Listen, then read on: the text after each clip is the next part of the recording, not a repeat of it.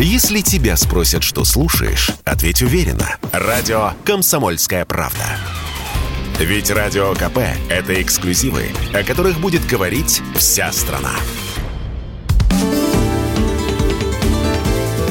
Непарадные портреты с Александром Гамовым. На радио «Комсомольская правда». Всем привет. 10 августа исполнилось бы 85 лет одному из самых ярких и выдающихся политиков новейшей российской истории Анатолию Собчаку, который, кто помнит, чуть было не стал президентом России. Или, по крайней мере, конкурентом Борису Ельцину. Я просто хотел сказать, что встречал Анатолия Александровича несколько раз и на депутатских съездах в Кремле, в коридорах власти, на Старой площади. И даже записывал что-то на диктофон, каких-то больших интервью не было.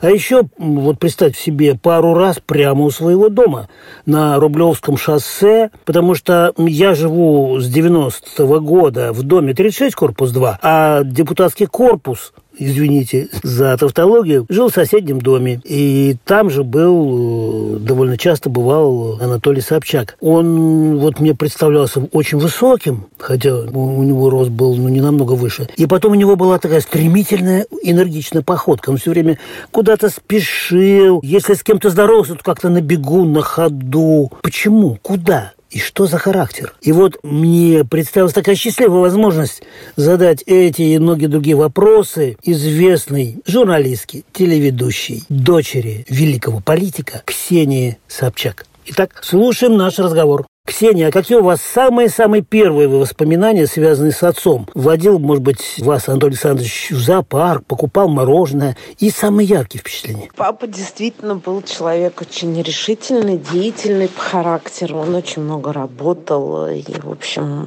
я все свое детство помню, что папа все время придумывал какие-то новые идеи, их осуществлял. Очень много времени проводил на работе, в каких-то командировках. И так было всю жизнь, на самом деле, даже до его карьеры политической. Я помню, что дом всегда был полон людьми, просителями. Люди приходили к знаменитому юристу Собчаку, еще когда мы жили на улице Кустодиева на Гражданке. И он всем помогал, и, в общем, был такой звездой университета, потому что все знали, с одной стороны, о том, что он безотказен всегда помогает людям, даже не беря денег, просто давая какие-то юридические советы, консультации. Был очень деятельным человеком всегда.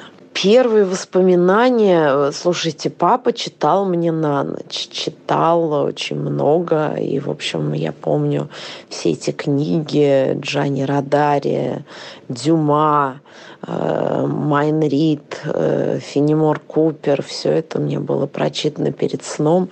Иногда было смешно, папа уставал, сам первый засыпал во время чтения, а я требовала дальше читать. Говорила, папа, папа, ну как же ты заснул? В общем, это было смешно, потому что он хотел книгами усыпить меня, в итоге, так как вставал, иногда засыпал сам. А, помню, как вот учил со мной географию, садился с глобусом со мной и рассказывал, где находятся разные страны, параллели, меридианы. В общем, это было э, какое-то такое яркое воспоминание. Вообще вот какие-то такие воспоминания связаны именно с книгами, с учебой. Папа был человек академический. А уже вот более взрослом возрасте, ну, наверное, помню такое яркое воспоминание. Мы с ним вместе ходили, смотрели фильм, премьеру «Хрусталев машину» а, Германа. И вот это было прям большое для меня потрясение. Помню, как мы молча, ошарашенные выходили из кинотеатра такое, наверное, очень яркое впечатление. Нельзя сказать, что мы часто ходили в кино, но вот это я почему-то очень-очень хорошо помню. И как папа сам, в общем, был удивлен, что на меня это произвело такое впечатление от самого фильма. Оно не совсем детское кино. Я была тогда подростком, ну, но, в общем, все равно довольно так жестковато. А, но еще из яркого впечатления помню, вот я сама почему сейчас повезла сына в Диснейленд, потому что помню, как меня папа возил в Диснейленд и катался со мной на этих вагончиках, хотя понятно, что ему это было уже тяжеловато в его возрасте. А, я попала в Диснейленд когда мне было 14 лет. И, в общем, счастья моему не было предела. Вот. И я помню это путешествие. Меня папа с собой взял по Америке. И вот Диснейленд в Орландо. Это, наверное, одно из самых ярких а, в моем детстве. Самый-самый главный совет от отца, который вы запомнили на всю жизнь, может быть, из самого раннего детства или чуть позже, потом? Что-то он вам советовал? Ну, наверное, знаете, вот советы, нет же такого, что человек садится и говорит тебе, запомни, доченька, в жизни надо делать вот так. Это звучит очень красиво, но в реальности дети так не запоминают. И по сыну, по своему я вижу, что дети запоминают не совет, а пример. И вот то, что они видят, они копируют. В общем, я согласна с фразой о том, что э, не пытайся воспитывать ребенка, это бессмысленно. Постарайся воспитать себя, потому что дети будут на тебя похожи. И вот в этом контексте я думаю, что главное, чему меня папа научил, это не бояться высказывать свое мнение, не бояться быть другим, не бояться критики, не бояться быть, э, так сказать, не таким, как все. А, вот я видела, насколько он в этом бесстрашен, насколько ему в этом смысле все равно, что думают э, о нем, если он в чем-то убежден. И это такой очень важный опыт, наверное. А, люди не любят тех, кто высовываются в нашей стране, не любят ярких, не любят самобытных, но ты должен быть таким, какой вот ты есть, и не бояться высказывать мнение, а, которое ты имеешь. Ксения, когда вы поняли, что ваш отец человек особенный, необычный, что он занимается политикой, то, что папа занимается политикой, я поняла, когда толпы дома у нас увеличились многократно, потому что первое изменение, которое произошло, а, люди стали приходить к юристу Собчаку с советами уже не только, как это было раньше, по наводке университета, а вообще такое ощущение со всей страны. У нас все время была какая-то толпа просто просителей у дома. Вот. Ну и потом его первые выборы, я помню, как вся семья агитировала участвовала, мы писали листовки. Я стояла у метро с плакатом «Голосуй за Собчака». Вот как сейчас помню, было холодно. Меня потеплее одели в такой шубке. Э, значит, дали в руки плакат. Мама стояла где-то в другом месте. И, в общем, была такая первая э, семейная кампания, можно сказать, от университета, где все студенты, все, кто поддерживал Анатолия Александровича, участвовал в этой кампании, клеил листовки, агитировал агитировал. В общем, э, можно сказать, я участвовала в его первых шагах в политике. Какие отношения у Анатолия Собчака, у вашего отца, были с Борисом Ельциным? Ну и с Владимиром Путиным.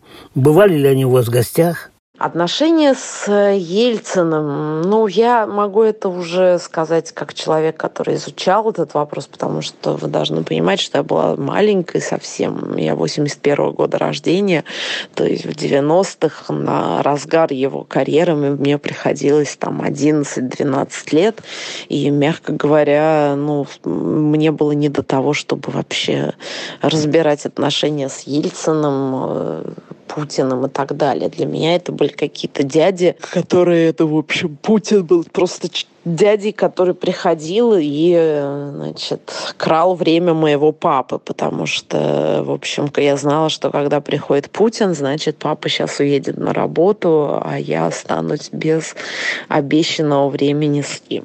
Поэтому вот такие у меня воспоминания Могу единственное сказать, что Путина папа очень уважал, ценил, всегда к нему прислушивался. И он для него такой был, такой человек, с которым много, я помню, в детстве он проводил времени. То есть Владимир Владимирович часто приезжал, они э, куда-то всеми уединялись, что-то беседовали, обсуждали. И как бы точно Владимир Владимирович входил в круг очень доверенных людей папиных. По поводу Ельцина ничего не могу сказать, кроме того, что я уже сказала своим фильмам, когда я уже выросла, я стала разбираться в этих отношениях и во всем, что произошло с папой. И понимаю, что отношения с Борисом Ельциным были непростые. Там было много и ревности, и соперничества. Ну и, в общем, потом э, Ельцин сыграл роковую роль в выборах папиных, которые он проиграл. Поэтому, в общем, это я уже все узнала, будучи журналистом, и очень советую посмотреть фильм «Дело Собчака», где как раз история его отношений с Борисом Ельциным и, в частности, помощь Владимира Путина э, моему папе. Все это подробно раскрыто.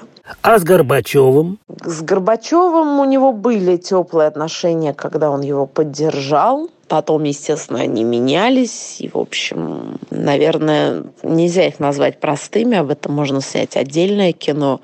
А, но если говорить о детских воспоминаниях, я помню вечер в ресторане «Кэт», это в Питере, где был Горбачев с Раисой Максимовной.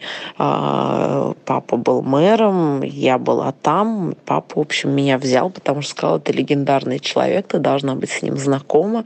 И вот этот период уже, в общем, было какое-то тепло, было понимание пройденного пути, и, в общем, они очень хорошо тогда общались, это я помню. И еще о вашем отце очень так тепло отзывается Сергей Степашин, один из моих любимых героев. Я буквально вот на днях с ним говорил, и они с супругой Тамарой сейчас в отпуске в Питере отдыхают и уже посетили могилу Анатолия Александровича, положили цветочки.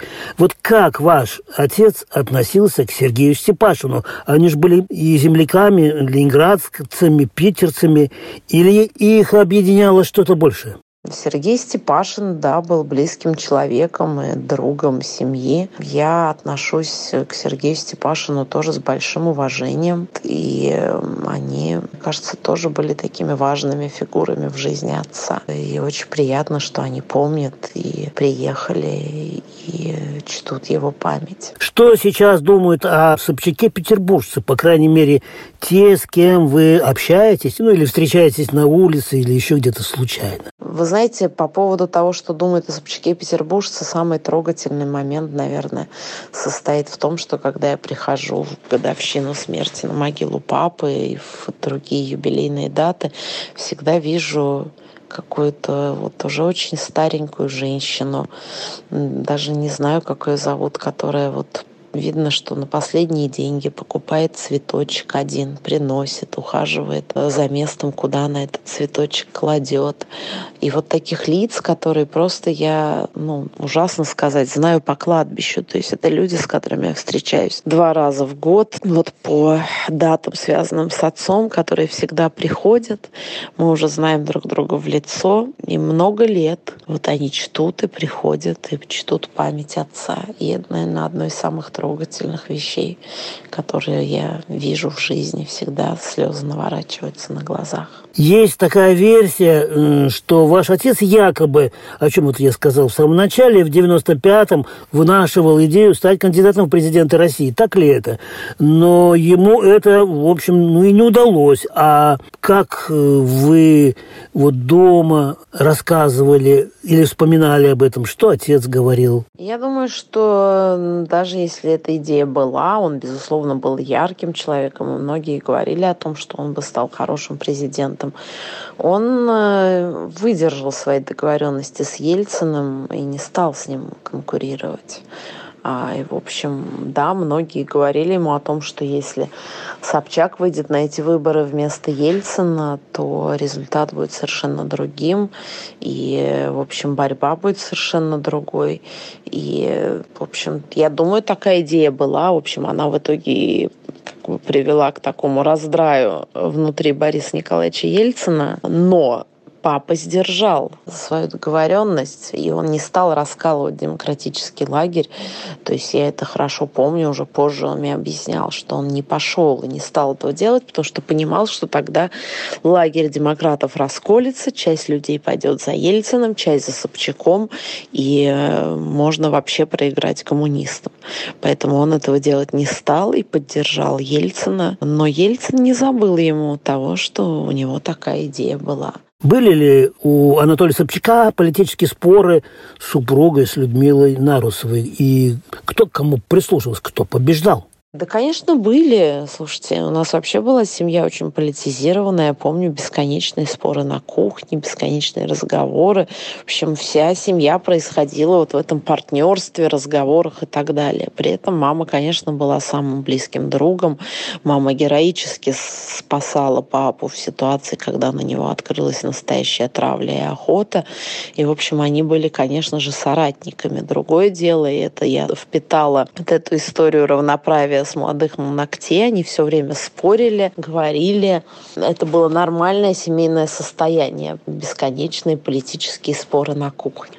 Вспоминал ли когда-нибудь Владимир Путин в разговоре с вами или с вашей мамой о том, что он спас Анатолия Александровича от преследования? Нет, он сам никогда об этом не говорил. Мы с ним сами об этом заговаривали. И вот я просила дать интервью на эту тему, которое Владимир Путин мне дал для фильма «Дело Собчака». А, вообще Владимир Владимирович никогда не хвастался этим своим поступком, никогда его не вспоминал.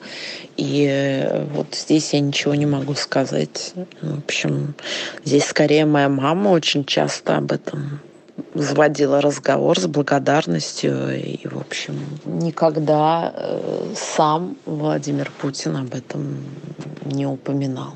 Многие помнят знаменитую статью Собчака, по-моему, это было в 92-м, о том, что на Украине засилье портократии и националистов.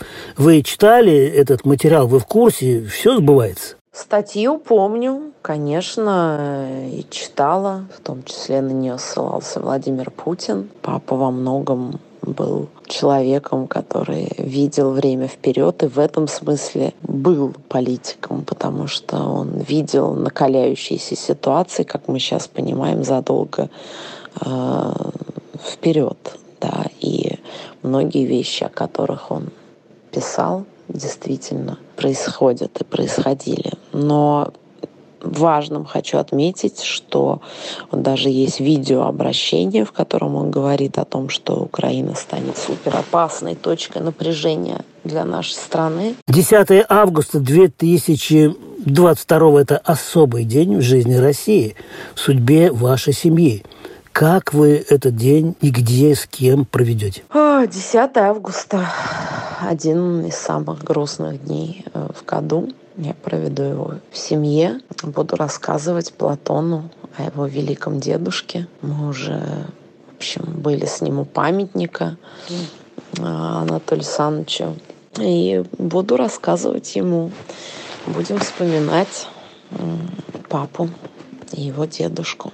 Можно ли сказать, что Собчака поняли и оценили уже после смерти, только сейчас? Вы знаете, я думаю, что Собчака до сих пор до конца, наверное, не оценили. А Собчак для меня если от, абстрагироваться от того, что он папа, он трагическая фигура, безусловно. Я думаю, что его очень ценят его друзья и соратники. И вы знаете, для меня большой показатель, что все люди, несмотря от политических взглядов, несмотря на их статус, от Владимира Путина до Новодворской, с которой я тоже встречалась при жизни, все испытывали огромное уважение к моему отцу. И это была та точка, которая всегда была э, точкой согласия между и демократами, и государственниками, и либералами, и всеми-всеми. Люди могли ненавидеть друг друга, спорить, но когда они говорили об Анатолии Александровиче, и те, и другие всегда говорили с огромным уважением. А вообще, что за человек был Анатолий Собчак, характер? Хотя мы сказали вначале, может, какие-то факты интересные. И не совсем понятно, Собчак демократ, левых, правых взглядов, но не коммунист. А, папин характер стремительный, импульсивный, деятель, э, очень харизматичный, настоящий оратор, человек, способный повести за собой людей. Он был очень яркой фигурой. Многие ему это не прощали. Уж если он шутил, так шутил. Если задевал кого-то, так задевал. Кстати, люди, которые его знали в этом качестве, часто говорят, что вот это у меня от него такая вот умение едко сказать так, чтобы человек навсегда запомнил. Он, это, он в этом смысле не щадил своих политических оппонентов, не щадил себя. Наверное, вот такая яркость, э, решительность – это первые вещи, которые приходят в голову. Ну и, конечно, он обладал невероятной харизмой. Люди это чувствовали и всегда ценили. Вы знаете, я даже не могу сказать, что значит каких взглядов. Например, папа был сложных взглядов. Он всегда был человеком, который любит Россию и выступает за Россию. Он в этом смысле был государственник. Но обратите внимание, он поддержал развал СССР, в общем, ненавидел коммунистическую партию, коммунистический режим. При этом, когда началась шоковая терапия, он выступил с яркой критикой шоковой терапии, вот этих реформ 90-х, от чего поссорился и с Ельциным, и с Чубайсом. И, в общем, с этими людьми были довольно сложные у него отношения, именно потому, что он не поддержал шоковую терапию. Это был первый такой э, разлад между ними, потому что для него он выступал за мягкий переход от социальной экономики к капиталистической, много спорил на эту тему, много писал экономических работ, в том числе, потому что он считал, что нельзя вот так, надо постепенно переводить экономику и нельзя делать те реформы, которые оставят людей нищими. В общем, да, он был кем угодно, но не коммунистом. Это да. Он был, наверное, в широком смысле государственник, как человек, который за страну, за интересы страны. Почему Анатолий Александрович Собчак проиграл выборы мэра Яковлеву? Выборы он проиграл, да потому что, вот об этом, собственно, мы в фильме рассказываем, мэра Яковлева поддержал Ельцин, в его кампанию были вбиты огромные деньги и ресурсы. В общем, он проиграл ему во многом из-за поддержки Ельцина, но, во-вторых, это тоже такая поучительная история из-за дебатов. И я думаю, что, кстати, об этом мы в фильме говорим, дебатов э, таких настоящих у нас в стране в том числе нету из из-за этого выученного урока Собчака да, потому что папа ярчайший оратор, умница, и напротив него, ну давайте честно, водопроводчик Яковлев, да, сантехник по образованию. А у них были дебаты, где папа, ну, для него это его конек, он ждал этих дебатов, был уверен, что он их выиграет. Яковлев пришел с бумажкой, он читал эти дебаты, есть, вы их можете посмотреть, он все читал по бумажке, и политтехнологи выбрали ему такую стратегию политтехнологическую, где папа ораторствовал и значит, как-то красиво говорил, а Яковлев по бумажке ему, вот скажите, сколько было проложено, значит, там сантиметров асфальта в вашем городе? Вы знаете, сколько конкретно коммуналок было расселено во втором квартале там 94 -го года? Естественно, папа не мог знать всех этих цифр, а выглядело это так, что вот сидит человек, который в курсе всего хозяйства Санкт-Петербурга, и Собчак, который не может ответить там на какой-то конкретный вопрос ловушку. Вот такие показательные были дебаты, которые показали, что человек косноязычный, плохо говорящий, может их выиграть. А с чем же тогда с Ксенией было связано такое огромное количество критики в его адрес тогда, вот в 90-х? Критики в 90-х, слушайте, ну тяжелые годы, нищая страна, шоковую терапию связывали со всеми людьми, которые находятся у власти. Да, папа находился у власти, несмотря на то, что шоковую терапию он не поддерживал, ее связывали и с ним тоже. И люди, конечно, голодали и ненавидели, в общем, происходящее. Мы все это помним. То есть демократы 90-х стали жертвой того переворота, который сами и сделали. Люди не понимали, что виноваты не 90-е в их голоде, а виновата советская система, которая 75 лет выстраивала этот голод. И смерть ее была неминуема. В этом и проблема, что когда рушится система, которая десятилетиями строится, люди почему-то не винят ее порочность в разрушении, а винят тех новых людей, которые эту систему разрушат. И так происходит всегда, и это страшная глупость, потому что ответственность несут те, кто построил такую систему, которая с таким треском обваливается. Может быть, вы расскажете все-таки, что предшествовало известной истории про то, как Путин вывез Собчака за рубеж, как было дело? Долгая история, значит, я ее рассказываю в фильме, тут в двух словах не рассказать.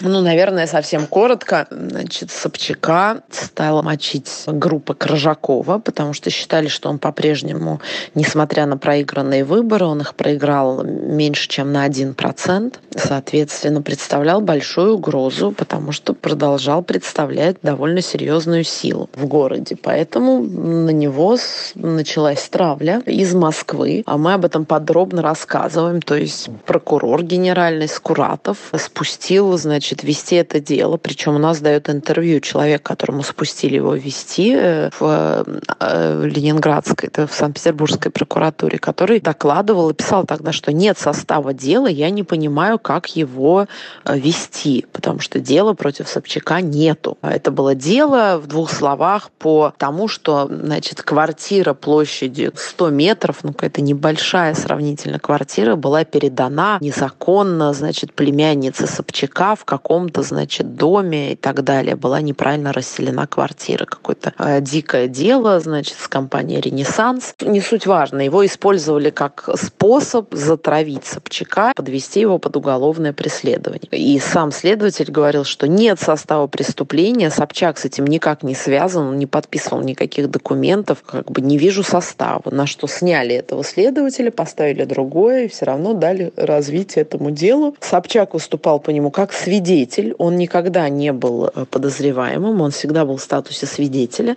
Но по той именно СМИ травли, которая была организована, было понятно, что, в общем, все идет в эту сторону. И как раз в этот момент Владимир Путин помог вывести Собчака за границу, организовать, э, рискуя своей при этом карьерой, эту поездку. А об этом, собственно, я рассказываю в фильме «Дело Собчака» очень подробно. Если кому-то интересно, посмотрите. Если кратко, то так. Вот теоретически, если можно представить себе, как бы Собчак отнесся к возвращению Крыма? Ну, не считаю правильным и корректным отвечать на этот вопрос за него. Я часто думаю о том, как бы мне хотелось с ним обо всем поговорить и понять его позицию, и понять, что бы он думал. И боюсь этого, и хочу этого. И, в общем, это, наверное, такая главная моя мечта в жизни — поговорить с папой о политике сейчас, сегодня, которая, конечно, никогда уже не сбудется. Отвечать за него не считаю этичным.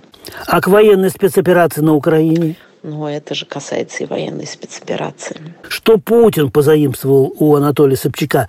Черты характера, деловые черты? Я думаю, что вот в фильме «Дело Собчака» я постаралась об этом сказать, потому что второе рабочее название, которое у нас было, это были «Уроки Собчака». Именно вот как бы относительно Путина. И, собственно, концовка этого фильма как раз про то, как эти уроки были выучены. Я думаю, что вот точно, что можно сказать, что он понял, Путин, что, в общем, вот перед ним был честный, прекрасный человек, Анатолий Собчак, который не украл ни копейки, который очень скромно жил, который действительно хотел видеть Россию счастливой, прекрасной страной. Может быть, не все правильно понимал и делал, да, но точно исходил из искренних убеждений и точно желал стране добра. И он это видел и точно знал, потому что он был с ним рядом. Я напоминаю, в эфире радио «Комсомольская правда» в непарадных портретах моих сегодня мы вспоминали величайшего политика новейшей России, удивительного человека Анатолия Собчака. И в эфире радио «Комсомольская правда» была известная журналистка, телеведущая, дочь Анатолия Александровича Ксения Собчак. Спасибо огромное, Ксения Анатольевна. С вами был Александр Гамов. Пожалуйста, берегите себя, любите нашу историю, историю России и ее великих деятелей. Спасибо, что слушали нас совсем полностью. Наш разговор вы можете прямо сейчас найти на сайте kp.ru. Всем счастливо! Непарадные портреты с Александром Гамовым.